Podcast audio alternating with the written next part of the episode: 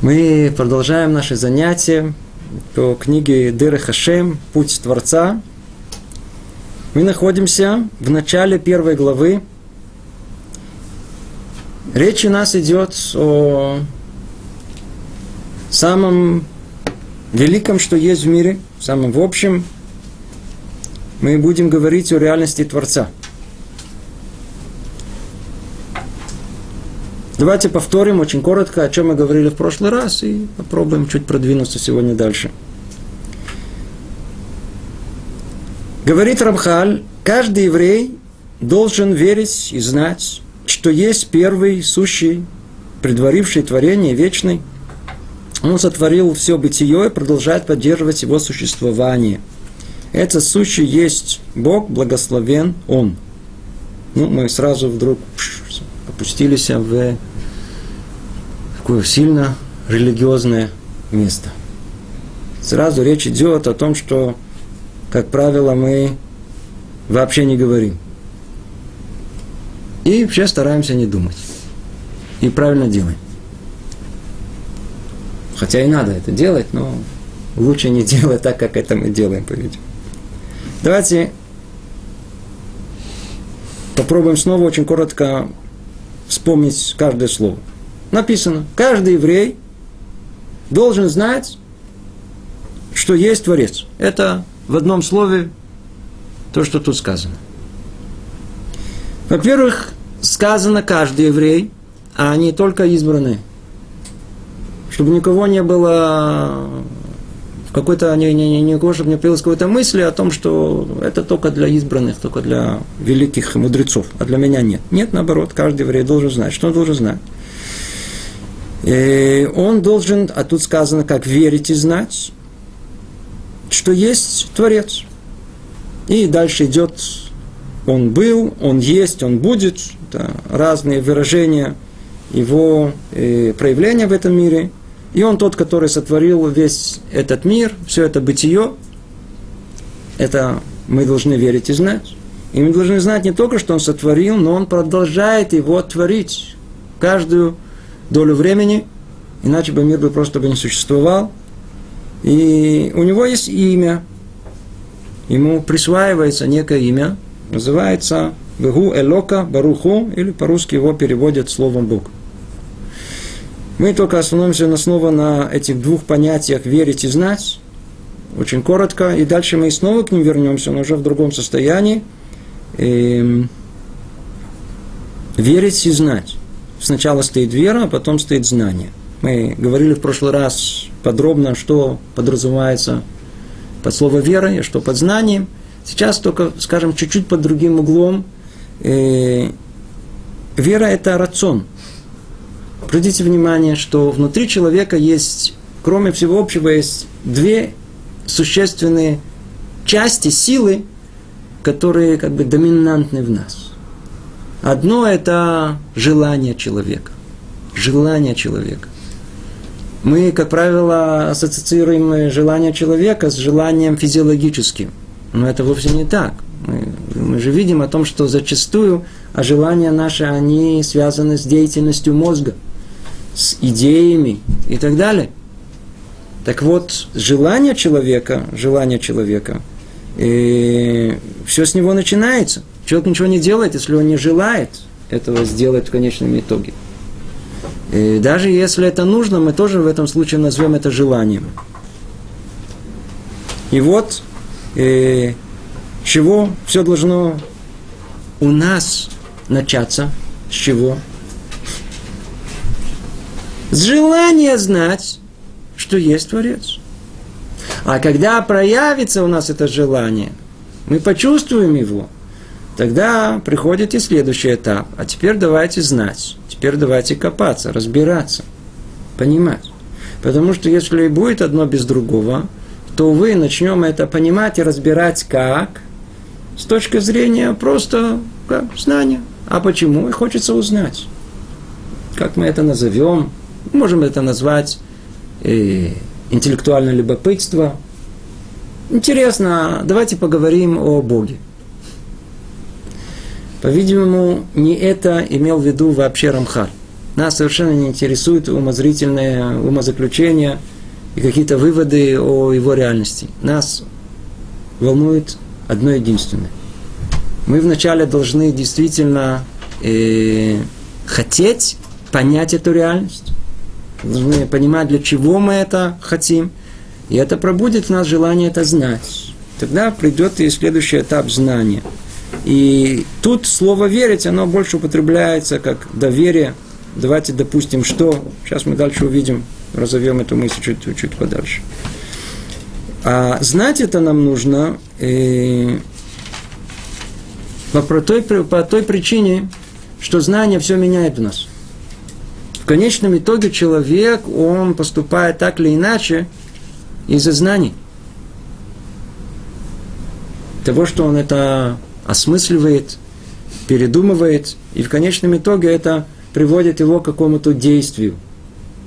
Поэтому все, что связано с еврейской жизнью, оно начинается с точки отчета под названием Творец. Это же нужно осознать.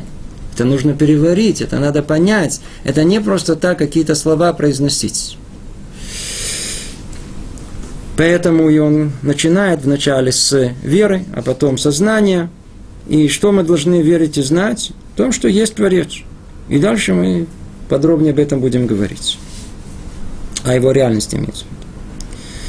Продолжает Рамхали говорить, и еще нужно знать, что истинная суть этого сущего ни для кого, кроме него, совершенно непостижима. Есть много детских вопросов о Боге. А кто его сотворил, верно? А кто был до него? Что было до него? Вопросы детские. Почему? Потому что они вызваны э, взглядом человека, ограниченного в пространстве и времени, на этот мир. Мы понимаем, все только с точки зрения того, что наш разум способен понять, находясь в этом мире ограниченном пространстве и времени, мы тут видим, у всего должно быть начало. Значит, и у Творца должно быть начало. Если тут все порождено, значит, его кто-то породил. То есть эти вопросы, они, э, словно говоря, некорректно даже просто поставлены. Почему? Потому что э, сущность Творца сама по себе не связанное с самим творением, абсолютно непостижимо. Сейчас я сказал ключевые слова. Еще раз повторю.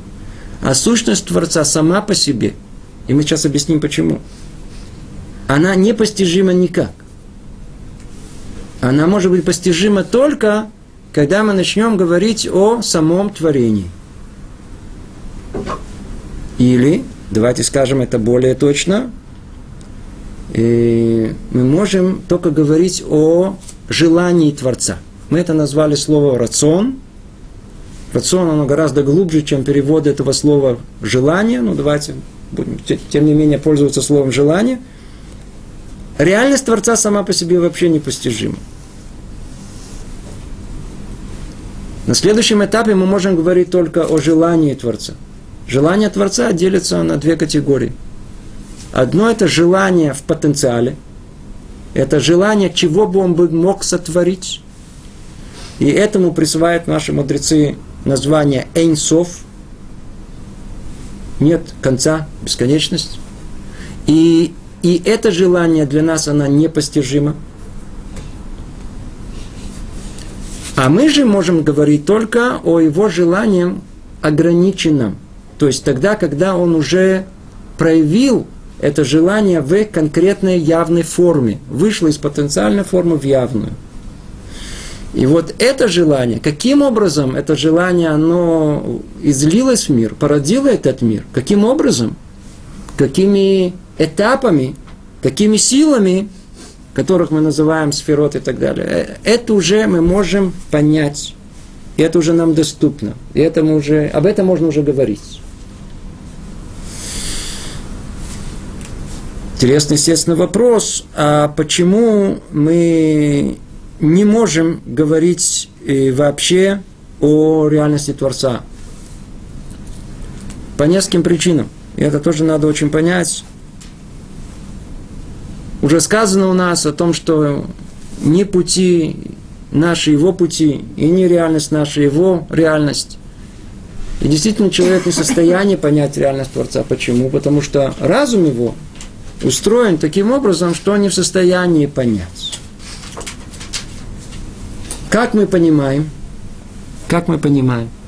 Есть две составляющие, на которые только коротко остановлюсь. Если мы видим конечную цель предмета, мы видим ее, то, что у нас называется тахлит. Для чего она? То мы понимаем суть этой вещи. А если у нас нет понятия для чего, нам сейчас принесут какой-то прибор, и мы его никогда в жизни не видели, мы вообще не поймем, что это такое. Просто не поймем. Однажды одному раву принесли э, показать э, китайские палочки, с которыми едят рис. Спросили его, что это такое. Смотрел, он говорит, палочки? Что это такое? Я не знаю, что это такое. Потом мы продемонстрировали, что можно есть этим рис. Он был просто поражен, говорит, ну ничего, как уже? Он говорит, кажется, шутка сказал, у меня теперь есть загадка для всех китайцев, что такое вилка. Это до тех пор, пока нам не покажут, для чего это, наш мозг не устроен понять это. Нужно знать тахлит.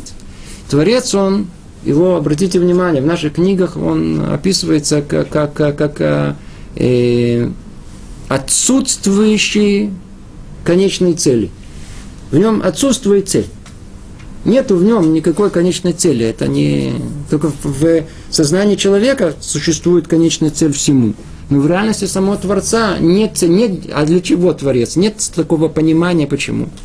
Потому что реальность Творца, в отличие от реальности близкой и знакомой нам, это реальность простая.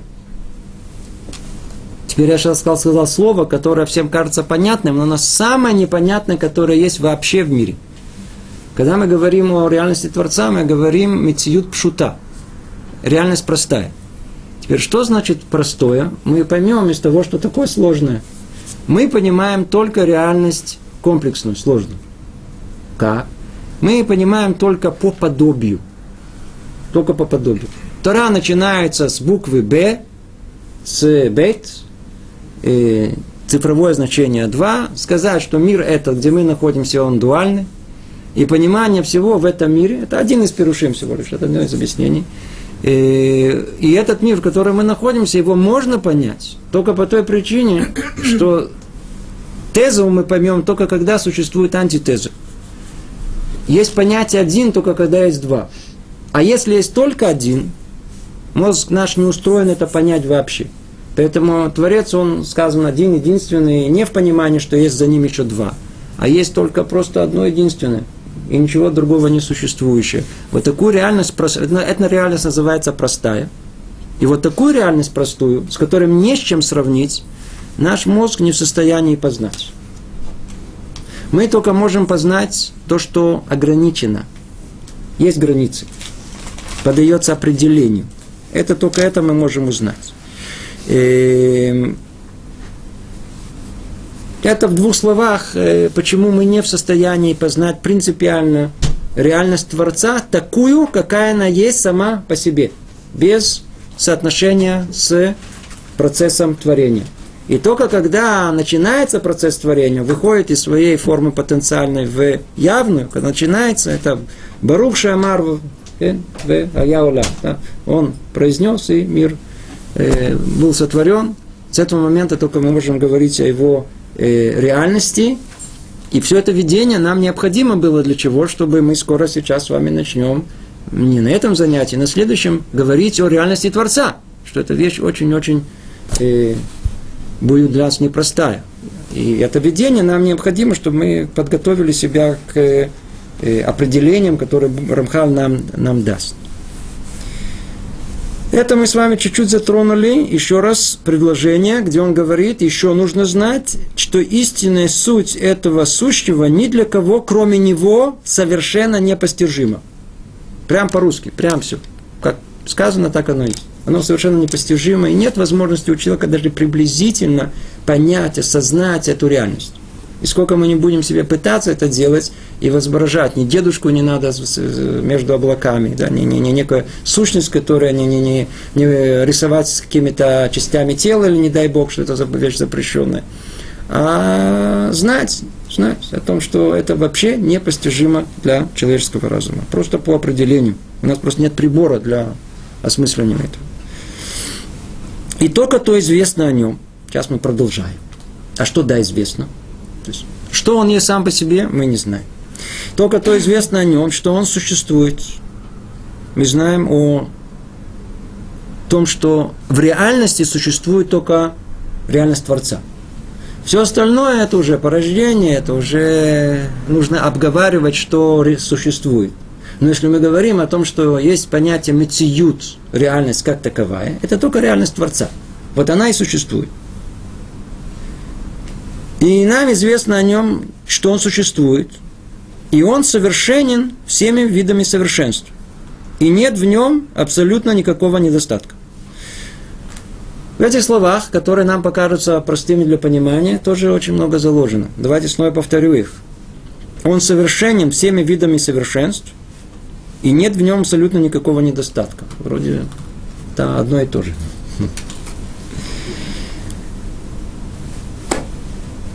О реальности Творца, как мы говорили, э, у нас нет практически никакого понимания. Это вещь непостижимая. Как же можно о нем говорить? Как можно поговорить о реальности, которая у нас принципиально, она не, не воспринимается? Так вы говорите, то будем это понимать с момента, когда начинается творение. Есть уже о чем говорить. Но, но даже и там, это же близко к Эйнсов, это близко к реальности э, безграничной. Я напоминаю, слово безграничное не относится к пространству, а к желанию Творца. Безграничное желание Творца. Когда говорят Эйнсов, это относится к его желанию. Все равно у нас восприятия практически никакого нету. Или из этого предложения что следует? Что говорить о реальности Творца в определениях позитивных, положительных, что-то определенное, вот конкретно, что он есть, мы не можем. Принципиально не можем. Любое определение, оно что предполагает? Что такое определение? Дайте границы. Где он? Что он? Сущность? Для чего? А все, что мы... Для чего? Границы, как мы сказали изначально, у Творца принципиально не существует, это только понятие человеческие. Значит, мы ничего положительного о Творце не можем сказать. В положительной форме имеется в виду. Ничего не можем сказать. А как же мы можем, с ним, мы можем о нем говорить? Только в какой форме? Отрицательной. То есть, что он не является. Это единственное, что можно говорить. Если мы будем о нем говорить как о мудрости великой, даже мудрее, чем царь Соломон. Ну, скажите, это абсурд получается он сильнее, чем Шимшина Гибор. Это, не, это уже соотнести, это уже э, дать ему какие-то такие-то границы, которых принципиально у него нет. Поэтому о нем можно говорить только с какой стороны? Со стороны о том, что в нем отсутствует недостаток мудрости. В нем отсутствует недостаток силы. Всего. О Творце мы можем говорить только в форме отрицательной. Ну, единственное, что у нас есть возможность эту отрицательную форму сказать в положительном, э, в положительной фор- в виде. Как это можно сделать? Например, э, мы можем говорить о нем как о, о, не, в нем нет недостатка мудрости. А то же самое можно сказать по-другому о том, что мудрость находится в нем в совершенстве. И тогда она предполагает отсутствие недостатков. Теперь мы начинаем понимать о том, что мы да можем, и так впоследствии на следующем занятии, когда мы начнем это выяснять, мы увидим о том, что мы да будем говорить в формулировке положительной, например, имеется в виду какая на самом деле отрицательная форма описания Творца. Надеюсь, что мы внимательно слушаем, и это э, ясно и понятно. Мы говорим 13 качеств Творца, что он милосердный и долготерпимый, все вот эти прилагательные. Они имеются в виду в совершенстве своем. В совершенстве своем. То есть, например, мы, конечно, можем сказать о том, что Творец милосерден. Верно? Но когда мы будем говорить о его милосердии, то и милосердие Творца, она безгранична. Она не имеет границ. Как же мы скажем о милосердии э, Творца? В нашем мире милосердие без границ. Это... Оно, оно, оно не существует. В нашем, у нас, в нашем мире все, все, все с границей.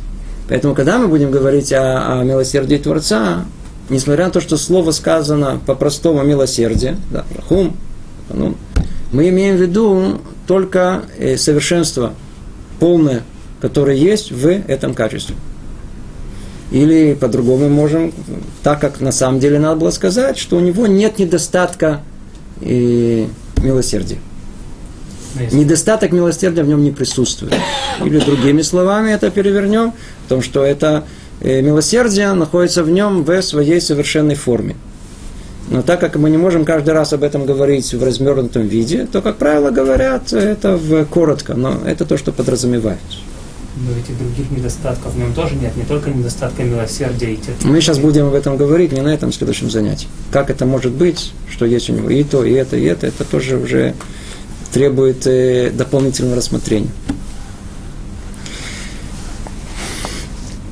Итак, э, сказано, и только то известно о нем, что он существует, и что он совершенен всеми видами совершенства, и нет в нем абсолютно никакого недостатка. Это то, что мы э, должны знать, это основа основ, это то, что каждый еврей должен знать. Продолжает Рамхали говорит, знание об этом получено нами от праотцов и пророков. Вдруг такой резкий переход, мы говорим о Творце, и вдруг говорим, вдруг по-простому, откуда знание пришло. Рамхаль тут же отвечает нам на вопрос, который должен пробудиться у нас. Если познание Творца совершенно непостижимо, если о нем мы практически ничего не можем знать, и только то, что знаем, о том, что он совершенный всеми видами совершенства, что я книгу пишу? А откуда мне? Я же ничего не знаю о нем. Как можно узнать? И он тут же должен оговориться и сказать, откуда теперь все остальное, что мы, да, будем говорить это Творце, откуда ему, если так просто оно не познается. Поэтому он говорит нам о том, что знаете, что все знания, все основы знаний, которые у нас есть, откуда они идут.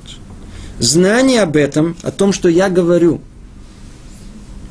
о совершенстве всех совершенств, и все, о чем мы будем говорить, тут есть эти все составляющие, описывающие реальность Творца, откуда все это идет. Знание об этом получено нами от праотцов и пророков. Стоя у горы Синай, все евреи постигли его, убедились в его истинности и научили этому знанию своих сыновей, поколение за поколение до сего дня – Ибо так приказал им наш учитель Моше, мир ему, со слов Всесильного, в книге Дворим, там так сказано, чтобы не забыл ты того, что видели твои глаза, и чтобы это не ушло из твоего сердца все дни твоей жизни, поведай о них своим сынам и сынам своих сынов.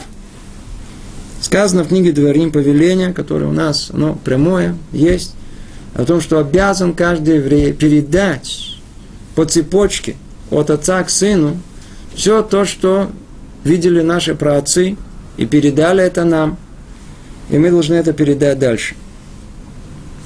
Давайте сейчас подведем. Это место очень-очень важное, оно принципиально, это база всему, чему дальше мы будем говорить. Надо ее хорошо понять. Только скажем это очень коротко. На горе Синай – евреи получили всю Тору. Что значит всю Тору? Когда Моше Бейну поднялся на гору Синай, ему дана, была дана мудрость всего мира. Тора – это план мира, по этому плану Творец сотворил мир, и все, что есть в мире, во всех э, э, сферах и во всех э, э, перспективах, все описывается в Торе в той или иной форме – и мы все, что знаем, знаем историю, которую получил Моше на горе Синай. Поэтому начинается перкея вот со слов Моше кибель Турами Синай, им сарола Ишуа. Кто получил, только Моше. Все остальные только передавали. Он получил Тору целостности. Для нас это основа основ. Основа основ.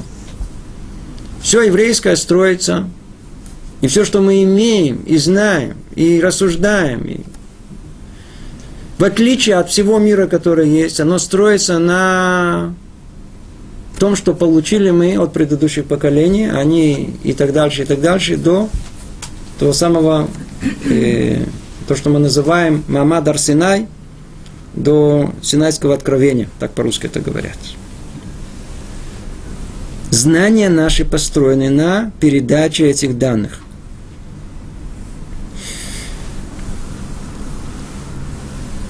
Таре написано, когда речь идет о десяти заповедях, то первая заповедь, она какая? Знай, что я Творец ваш. То есть это первое, знай, что есть Творец в мире. Знай, что мир не случайно он произошел, а знай, что есть Творец. И дальше что там сказано? Кто за Творец? Который вывел вас из Египта. Спрашивает Ибн Эзра, если было бы написано «Я Творец, который сотворил этот мир», скажите, это производит гораздо больше впечатления. Сотворил весь гигантский мир. Это одно.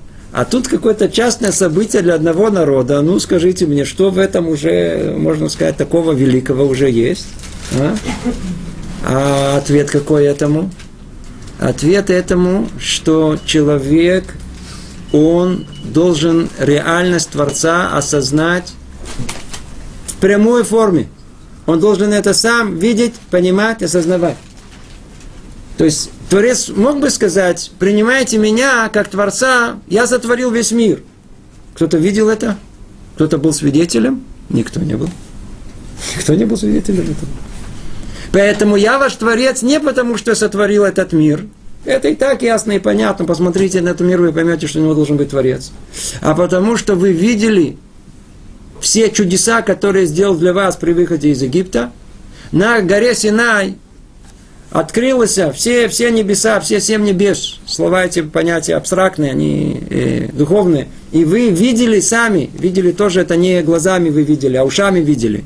И слышали глазами. Все наоборот было э, реальность этого Творца, которая не оставляла никакого сомнения. Верно? Отсюда и дальше что? Передавайте это из поколения в поколение. И это было основа основ. Я не буду для каждого неверующего делать новое чудо. Я делаю чудо один раз для вас, когда это ясно, понятно, не вызывает никакого сомнения отсюда и дальше. Хотите быть моим народом? Храните это событие основное – которая не вызывает сомнения, но единственная истинная, которая есть. И отсюда, как мы знаем, на протяжении тысячелетий евреи безукоризненно, они хранят это, передают от рава к ученику, от папы, от отца к сыну. Есть мецва специальная, гадат алабинха, которая каждый, каждый год заново мы снова повторяем нашим детям, помните, мы были рабами в Египте, и вся эта история заново переживается, и снова мы ее проживаем, снова все рассказываем. И так каждый год, и никогда это не менялось. Все тысячелетия эти. Истинность передачи от отца к сыну, от равина, учителя к ученику, мы считаем самым истинным, который есть. Самым правильным, который есть. В отличие от познания разума, который будет и может добиться того же, но путем другим, путем исследования. Человеческий разум – вещь великая, без всяком сомнении, и он будет пытаться познать этот мир, но путь, который есть у нас, у евреев, он совершенно другой. У нас все, откуда мы все знаем, не потому, что мы такие умные, у народов мира есть мудрецы не глупее. А все, что мы знаем, и все, что у нас есть, только потому, что мы это получили. И то, что я говорю, это основа основ. Мы должны это знать без заикания. Основа основ. Не потому, что мы это исследовали, добились, умные, что-то там выяснили и вдруг поняли, вовсе нет. все наши знания только из Торы. А если они не из то мы к ним уже относимся с большой осторожностью. Надо разобраться, если они соотносятся с Торой, да или нет. Но обратите внимание, что продолжает Рамхали говорить. Впрочем, истина всех этих вещей может быть доказана также с помощью логических, логического исследования. Он не оставляет у нас другую, он оставляет нам еще другую возможность. То есть первая часть, мы ее условно, условно назовем как? Вот эта вся передача поколений. Мы ее условно называем вера. Вера. Ай, какая же это вера, если это речь идет о свидетельстве, которое передало, которое перешло к нам из поколения в поколение. И это свидетельство, оно свидетельствует о истинности той картины мира, которую получили первые наши праотцы. А вера в том смысле, что это знание это, мы должны ее снова снова переварить в такое в ощущение э, души душевное ощущение, что это верная истина, да, это, это, то есть еще раз, еще раз, еще раз, это и есть эмуна, это и есть вера. Да есть вера. Так вот, тут мы, еще раз все это переваривая, обдумывая, неизбежно мы э, принимаем это, и это для нас условно называется вера. Это для нас называется вера. Принять от наших отцов. Мой отец мне не, меня не обманывает. А Рав не обманывает своего ученика. И есть об этом много-много что сказать. Огромное-огромное количество, что вы знали. И, и понимание за этим есть. Естественно, что тут все это упоминать не будем. И, но надо знать о том, что самое основное, что есть, это доверие, которое у нас есть к нашим учителям.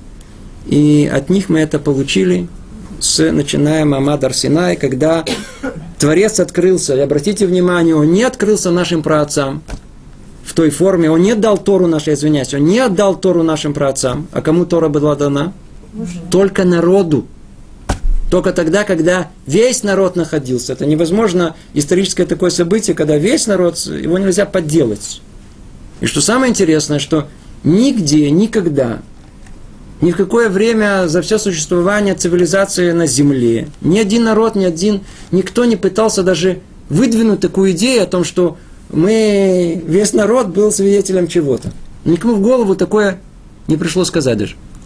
Были люди, индивидуумы, которые говорили, я встретился с Богом, там мне э, слово спустилось с неба. Но вот так, что весь народ кому-то никому в голову не придет. Почему? Потому что это явно событие, которое или оно произошло, или оно не произошло. Невозможно его э, просто так поделать. По этой причине наша и основа, на чем мы строим, это знание, которое мы получили на горе Синай. Основа основ. Но говорит Рамхаль, но знаете же, что истина, все, что мы получили, можно быть также доказано с помощью логических исследований. Он говорит, хотите, есть еще дополнительная возможность. Та самая, по которым идут народы мира. Они ничего не получили. И что им остается делать? Исследовать этот мир. И правильно они делают. Они должны это делать. И они идут путем проб и ошибок. Туда, сюда они продвигаются в этом мире. Говорит Рамхаль, знаете же, и в конечном итоге они придут к тому же.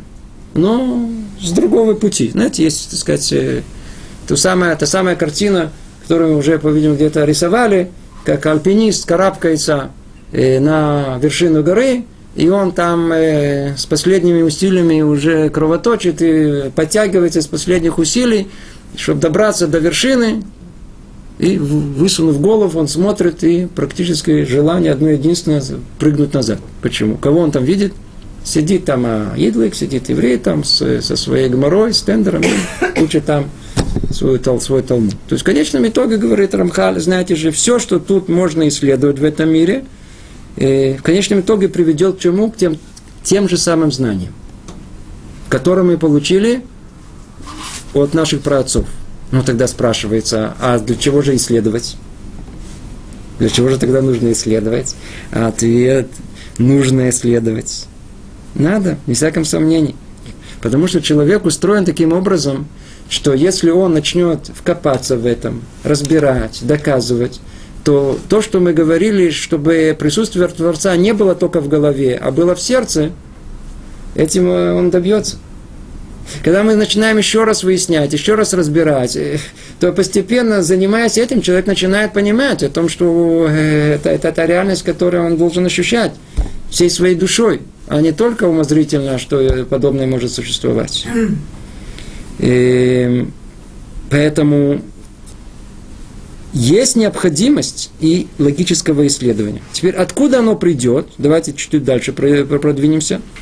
Правильность их может их можно показать, отправляясь от наблюдения природы. А, ничего себе, смотрите, наблюдение, наблюдать на природой с помощью физики, механики и других наук, из которых можно взять первичные истины и совершенно определенно вывести из них эти истинные утверждения.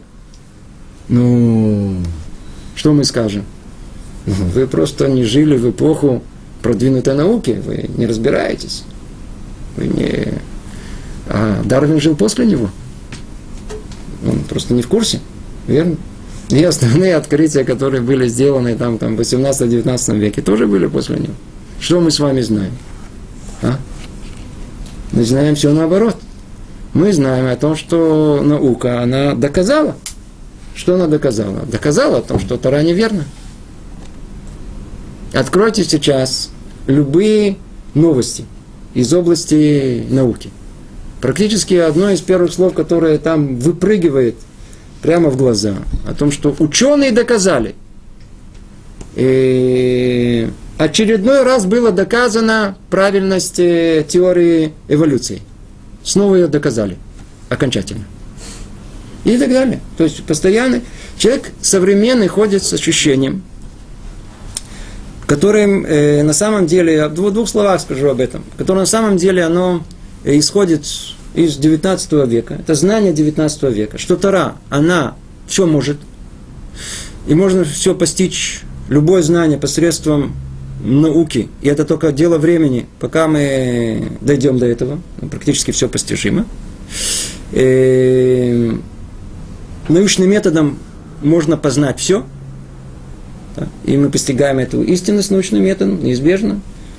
И знания научные, которые есть у ученых, они объективны и неоспоримы. И ученый он такой человек, значит, солидный, объективный, в очках, умный. Это наше представление, которое есть о науке. То есть все, что под вывеской науки, мы просто стоим, есть удав и кролик. Видели как-то когда-нибудь эту ситуацию? То есть стоит кролик, сказали наука, и он все. Угу. Да, практически то, что верующий, слов нету. Если есть пример слепой веры, это одна единственная, которая есть в наше время, это вера в науку. Но если мы уже сказали, в двух словах, все-таки чуть расширим, что нельзя было, нельзя так смеяться, это нехорошо. Это не, не, не, не, не, не, не, не, не, не. Для многих людей это неприятно. Почему? Потому что они воистину верующие, а тут прям за святое. И это неприятно. У нас под слово наука мы туда забросали все. Наука – это заголовок, нет науки. А что есть? Есть научные факты, данные, есть теория научная, и есть ученые. Есть совершенно три разные категории, которые существуют в этот мире. Теперь обратите внимание. С научными фактами и данными у нас вообще никаких проблем нет. Никаких противоречий, вообще ничего. Он просто никакого отношения не имеет. С научными теориями мы, как и сами ученые, относимся к этому что называется, осторожно. Что-то да, что-то нет. Что есть третье? Мнение ученых. Ну, очень хорошо, пусть они говорят, у нас проблем с ними нету. Их мнение нас не интересует, но точно так же, как и не ученых. Почему? Потому что, обратите внимание, иногда в одной лаборатории находятся, сидят трое. Оба чуть ли не, они все втроем кандидаты на Нобеля. Один полный атеист, вполне возможно, что даже воинствующий. Второй – религиозный до мозга своих костей. Третий – агностик. Причем все трое, значит, соавторы в одном большом достижении. Нормально, проблем нет. То есть мнение самих, э, самих э, э, ученых, это важно, они люди важные, всяком люди думающие. Но кто они? Люди. А как люди, они могут иметь мнение в основном, и оно такое субъективное, это их личное мнение, они имеют право, каждый человек имеет право на свое мнение, всякому сомнению. И второе, они могут ошибаться. Откуда мы знаем, что они могут ошибаться, даже самые великие? Давайте посмотрим историю науки на протяжении, знаю, последних 300 лет. И мы увидим о том, что тот, кто в своем поколении считал, что практически все доказано, все ясно, все стопроцентно, ну, истина этого века была ложью следующего века. Что делать? Люди остаются людьми, и они ошибаются. Поэтому нас, мнение ученых, оно важно, уважительно будем их выслушивать, но совершенно нас ни к чему не обязывает. Значит, что у нас осталось? Фактами, с фактами и экспериментами нет, у Тора нет никаких противоречий. У, с учеными, пусть говорят, осталась у нас теория. Теперь, смотрите, теория – это вещь, это, это есть наука. Что такое наука? Наука – это э, научная теория. Но только давайте, чтобы она была научной. Есть критерии научности у теории. Она должна описывать, скажем, все явления, когда она собирается э, описать и дать объяснение, и вывести один корень, и э, точно это все определить. И, то есть описывать все, все явления, которые они есть. Она должна обладать силой предвидения, то есть она должна предугадывать э, э процесс, который она описывает, чтобы он произошел. Это очень важная составляющая э, теории. И в середине 20 века появились дополнительные критерии, которые вел э, один э, австрийский философ Карл Поппер, который сказал, что любая теория, она будет тогда научная, когда она будет содержать в себе возможность своего личного опровержения. То есть она должна предвидеть некое событие, если оно осуществится, теория верна, если оно не осуществится, то теория, она неверна. И если это она не несет в себе, то она не является научной. И мы как бы сразу можем догадаться, на какую теорию он указал, как полностью ненаучную в качестве примера. Ну, мы тоже сейчас не будем догадываться, сейчас скажем через несколько минут. И кроме этого, что необходимо, чтобы она была научная, она должна быть подтверждена экспериментом. Теперь знаете, что эксперимент не то, что у нас, так сказать, у нас где-то там в Дубно кто-то поставил эксперимент, и все. И теперь, и мы доказали. Нет. А у нас сейчас э, сообщество научное всего мира, оно тут э, собратство. Если вы поставили эксперимент, выдайте нам, покажите, мы тоже хотим поставить, подтвердить. То есть оно может не просто эксперимент, надо, чтобы все подтвердили его. Тогда собирая все вместе, это и будет научная теория. А если этим, есть теория, но она не отвечает этим критериям, то она не научная. Всего лишь на все. Теперь, согласно это понимание, что есть научная теория, давайте посмотрим, кого запихали у нас под вывеску университет. Практически всех. Всех подряд. Идеологически. И не будем ходить тоже в эту. Это, это такая тема необыкновенно интересная. Это всех подряд. А на самом деле есть три вида наук – Одна та самая science, из-за которой вообще все существует. Это называется точные науки, экспериментальные. Они как раз описывают все то, о чем мы говорили. Физика, химия. С ними у нас просто нет никаких проблем. У Торы с физикой, химией никаких. Абсолютно. Почему? Мы просто не пересекаемся. Физика, химия описывает эту реальность такая, как она есть. Она отвечает на вопросы сколько, как, она помогает развитию технологий. Наука занимается вопросами вообще в другой области совершенно, в области морали. Если, например, вы захотите поехать из пункта А в пункт Б, то наука, она вам поможет быстро, эффективно, насколько, насколько можно передвинуться с пункта А в Б. Но она не ответит на вопрос, а для чего вам это надо? Это надо спросить Тору, а для чего тебе вообще ехать? Только потому, что дешевые билеты, смысла нету. Ну, надо какой-то смысл иметь, чтобы ехать. Вот насчет смысла, для чего, почему, уже отвечает совершенно Тара, нет пересечений. То есть, другими словами, между Торой и наукой просто не сталкиваются. И все было бы здорово и хорошо, если бы. Человеческий разум, который он не терпит чего-то не знать, полез знать в той области, которая, в принципе, знание, оно непостижимо. Куда? В прошлое. А интересно знать, а что было раньше. Людям страшно важно знать, как будто от этого зависит э, его там, состояние здоровья или там в кармане что-то добавится. Хотя есть такие, которые от этого в кармане давка очень неплохо будет. И есть многие другие, которые тут, что, с тещей ты наладил отношения? Нет, нам надо знать, сколько лет Вселенной. Понимаете, если не, я не буду спать. Или, ну, хорошо, полезли туда в прошлое. Давайте будем выяснять. Теперь скажите, они знают, э, сколько лет Вселенной или всему прочему, точно так же, как мы знаем, сколько лет нам? Например, э, вам 23 года, предположим, да? Откуда мы знаем, что 23 года? Ну, метрика есть. все считаю, я в таком-то году, мама следит, все, каждый год баллоны, по баллонам знаем, по бокалам знаем, сколько лет. Это нету, это не, это неопровержимая вещь. Теперь скажите, кто-то считал с момента, когда оно все сотворилось? Никто не считал. То есть это не знание, которое мы знаем, как мы знаем э, возраст. А откуда оно произошло? Откуда мы это знаем? О, смотрите. Это уже науки, которые называются, они, их можно назвать как теоретические. Второй тип – теоретические науки. Что значит теоретические? Они вроде науки и вроде точные, да, оперируют формулами, вычислениями, все нормально, все очень хорошо. Но они пытаются измерить то, что принципиально неизмеримо. Они не могут измерять время назад, оно скрыто от нас. Но единственное, что точно уж, э, что прошло, то прошло, не вернуть. Время не вернуть. Поэтому мерять назад, назад, нужно какие-то... А как можно? Невозможно померить. Они говорят, не, можно, конечно, можно. Смотри, человеческий разум все может додуматься. Мы еще в школе это учили. Есть всякие разные методы. Например, один из них известный, экстраполяция. Слышали? Другой называется индукция.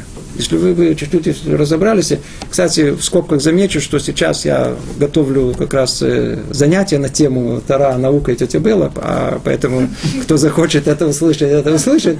Это месяца через два, через три должно выйти. Я надеюсь, что это поможет. Там подробно будем о этом говорить. Но мы увидим, что все эти методы, которые они в конечном итоге, только-только давайте разберемся, здравый смысл, непредвзятое мнение, увидим, о том, что между экстраполяцией и спекуляцией разница не очень большая. По простой причине, что если мы, понимаете, что такое экстраполяция? Это распространить э, знание на измеренное, доступное, на то, что неизмеренное, недоступно. При этом, естественно, что э, вероятность, насколько мы будем отдаляться от измеренного, она все меньше. Кто вам сказал, что будет она себя вести так же, как в том измеренном? Эта проблема всем известна. Но у науки нет другой возможности, нет никакой другой возможности посмотреть, что было когда-то. Она всегда будет пользоваться только экстраполяцией, нет другой варианта. И всегда предполагает, что это верно. То же самое индукция, индукция еще хуже. Вообще катастрофа. Кто знает теорему Гёделя и так далее, понимает о том, что утверждать, что наука знает, это вещь очень-очень-очень такая, знаете, надо, надо очень осторожно к этому относиться. К слову понятию знает и тем более доказали. Но есть еще, кажется, третий вид наук, который запихали насильно в университет под заголовок э, это просто псевдонауки, или их просто называют, называется, есть точные науки, а есть неточные науки. Теперь неточные науки, например, в качестве примера, все, все, все, я знаю, что сейчас, только не, не надо обижаться, не, не надо обижаться, насильно это сделали, после этого будут обижаться, почему вы так говорите, нехорошо. Все гуманитарные науки. История, наука. Я недавно слышал интересную фразу – Гениальную фразу. Один историк сказал. Нет истории, есть только историки. Точно. Правильно. Мы же знаем, она каждый раз, она переписывается заново, в зависимости от э, историка. А что такое история? Нет истории как такового. Кроме этого, есть огромное количество еще э, э, э, разделов, которые там прям все, все научно, все очень хорошо, которые находятся там в университете, они очень условно, их можно назвать э, науками. Почему? Потому что это самый учебный э, э, метод этот э, э, познания научный, он очень ограничен там, геология, палеонтология. Есть много-много-много те самые, которые изучают прошлое, которые изучают прошлое. Э, поэтому к ним мы относимся как-то очень таки скептически. И что он сказал, где проблема с кем есть? С наукой, физикой, химией? Нет. А с кем есть? С ненаукой. То, что, то, что такая нам какая, пусть, а пусть они себя доказывают. Что нам с ними, с ними иметь дело? Они все равно сами в себе запутаются. Ведь, ведь в чем проблема? Поймите, они взялись по-крупному все. Они по-крупному, не по самому большому счету. Они же не терпят что-то не знать. Надо дать ответ. И у них есть хорошие слушатели, слушатели, которым не терпится что-то тоже не знать. Они спрашивают, а почему? А есть люди, которые хотят ответить, им не терпится дать ответ, почему. Совместный интерес. И получилась теория эволюции. Вот, смотрите, человек разумный смотрит, вот что сейчас происходит. Вот смотрите, вы тут сидите, видно, я, я что, я говорю, кто-то слушает, вы слушаете, верно? Откуда мы появились? Откуда вы появились, а? а? Мама родила. Мама родила. Мама родила. Очень хорошо. А мама откуда? Мама родила. Ефимов. Кто первую маму родил? Есть две возможности. Один сказать это Хава, А второе сказать, вы что, не знаете? Я вам могу, тут сейчас открыли новый зоопарк, я вам покажу. Мы как раз, э, там есть как раз, привезли самку. Я шимпанзе, аргутант, аргутанг, он, по-видимому, наиболее такой, наиболее. А он откуда? Э, он из этих самых, из э, э, таких э, теплокровных. А теплокровные откуда? Из хладнокровных. А они из ползучих. А ползучих откуда? Из рыбок. А рыбки откуда? Из губок. А губки откуда? Из э, бактерий. Из, а они откуда? Из клеток. А клетки и, из молекул. А молекулы из атомов. Откуда атомы появились? Из пыли. А пыль откуда? Из взрыва. Давайте коротко это все скажем. Был взрыв. Видите, сидим. Сотни тысяч ученых. Миллиарды долларов. Все, чтобы доказать, был взрыв. По-видимому, удачный. И вот, видите, мы с вами сидим. То есть, видимо, там что-то удачно взорвалось. А? И теперь это не шутка ведь. Это же ведь мы, это то, что они сами утверждают. Был взрыв. Откуда все это появилось, не знаю. Но там какая-то какая энергия, которая должна стремиться практически к бесконечности. Сингулярная точка. Масса, откуда все это появилось? Это мы, это, это мы уже не знаем, почему это уже там законы физики не работают. Мы там принципиально не можем знать. Не можем знать это. Ну, удачно взорвалось. И вот мы, в принципе, тут... То есть познакомьтесь с вашей прадедушкой, водород называется. Теперь, вы, теперь они хотят, чтобы мы так это по-простому в это верили. Мы не верим в это. Почему мы должны быть верующие, как все? А почему верят, кстати говоря? Я вам скажу почему. Скажите, кто-то из вас встречается с наукой? Вообще не встречается. А чем вы встречаетесь? Я вам скажу с чем. С технологией. Полностью все у нас в голове перепутано. Все очень просто. Например, человек, который, который не, такой неверующий, говорит, а ну где телефон? А ну, ну покажите телефон. Есть у вас телефон? Есть. Кто его сделал? Ученый или раввин? А? Кто сделал? Ученый. Ученый. Ну иди отсюда. Не, не с кем разговаривать. Это наше ощущение, все очень просто. Если мы видим, работает Sony, нажал, телефон, говорит, все есть, ученый. значит ученый сделал. При этом не понимая о том, что есть понятие, называется технология, а есть понятие, называется наука. Наука, она, конечно же, продвигает очень сильно технологию. Но технология может быть осуществлена вообще без научного исследования. Я неоднократно встречал случаи, когда методом тыкания достигли каких-то технологий, без, а только после этого они строили целые теории, несколько лет, чтобы, чтобы как-то описать то, что они э, достигли. Если, например, э, э, опровергнута будет, я знаю, это теория горения, предположим, я, э, двигатель внутреннего сгорания, да, но при этом двигатель продолжит работать, но только э, э, он продолжит работать. Это две разные вещи. Но так как мы знакомы с этим, это первое. Второе, из-за того, что нам с детства промыли мозги, причем это тотально, как в Советском Союзе, со всех сторон. Потому что наука сказала, все, научно-популярная литература, как она работает? Вы, например, возьмите, там в конце, как правило, иногда, редко, но бывает, например, такая статья научно-популярная, где все доказано. Еще один раз доказали теорию эволюции. Полностью. Уже, уже в сотый раз. Снова доказали полностью ее. И вы читаете там ссылки на статьи. Вы в статье написано. При условии, что, может быть, с таким допущением. Первый, читаете научно-популярную статью, доказали, все ясно, понятно, все, без каких-либо и если, при условии, что вообще все это не существует как будто. И у нас ощущение какое? Полной веры, слепой, слепой веры в науку. В то время как Рамхаль считает, что как должно быть, все наоборот. Наука на самом деле вещь очень полезная, очень важная. И в Таре описывается повеление народа мира исследовать этот мир, заниматься наукой – тот факт, что мы говорим как сами, сами исследования, сами эмпирические данные, они ничем противоречат с, с, с второй, ничем. Вся где в чем проблема? Есть люди, которые теперь должны интерпретировать эти данные. Эти. О, тут есть проблема. Они начинают люди интерпретировать, и это будет делать согласно своих убеждений, своих усмотрений. На тот же самый э, факт можно посмотреть с разных сторон. Можно посмотреть со стороны человека верующего, посмотреть со стороны, как есть творение, со стороны человека, который считает, что это все произошло случайно. Был взрыв, и мы тут сидим. Можно так, можно так. Это уже дело э, взгляда человека. Поэтому говорит Рамхаль, ничего страшного, Седор вы переживете, вы себя сами прикончите. Да.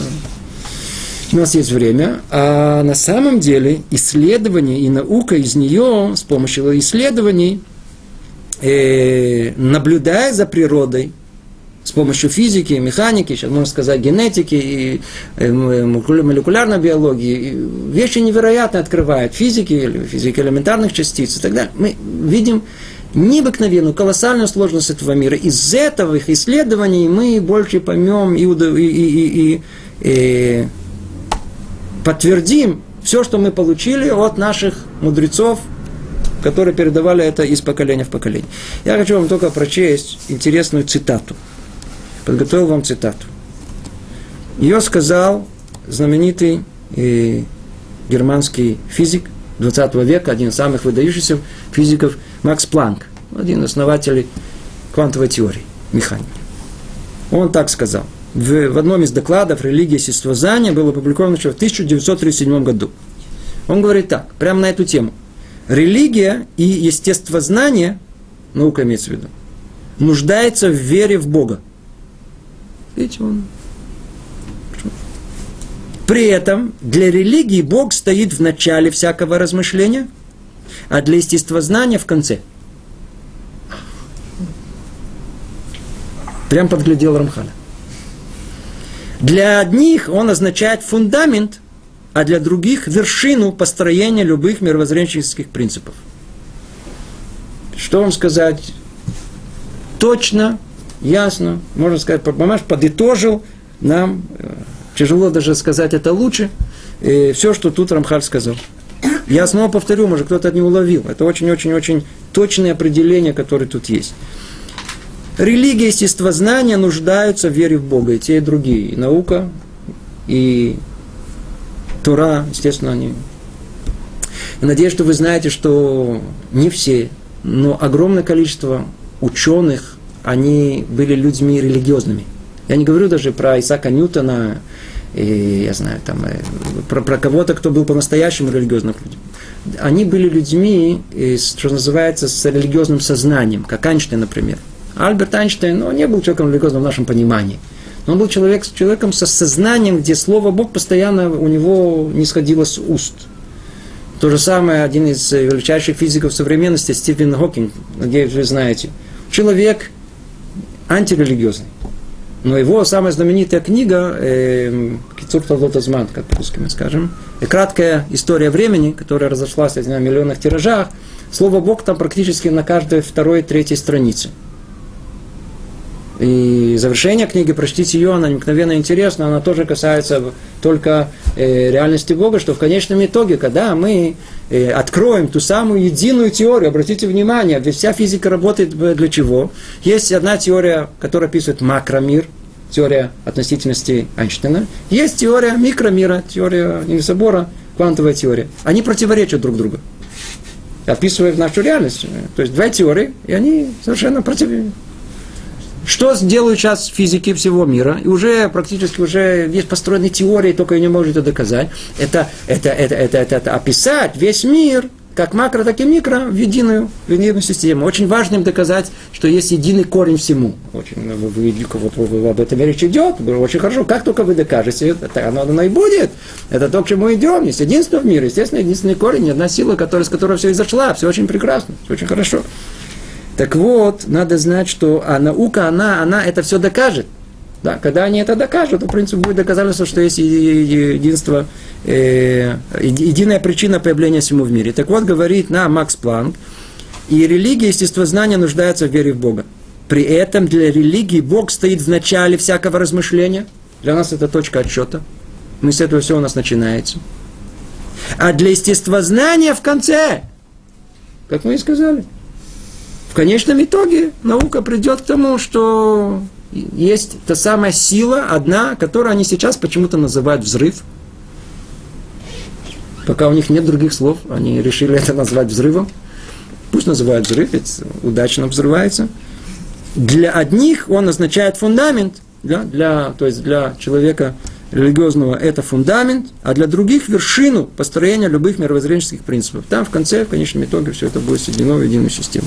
Итак, давайте э, мы только закончим слова Рамхала Этим, однако, мы не будем заниматься сейчас. То есть, доказывать это с точки зрения умозрительной, говорит нам Рамхал, а изложим исходные принципы и упорядочим вещи с предельной ясностью согласно полученной нами традиции, известной всему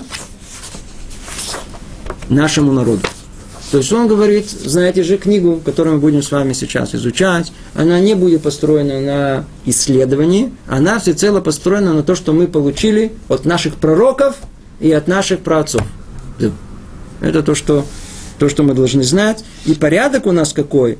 Есть в начале, как мы говорили, видите, вера, то есть мы, допустим, называется доверие, доверие от слова иммун, как слово иммуна. Иммун, иммун это, это доверие нашим праотцам, нашим предкам, которые нам это все передали.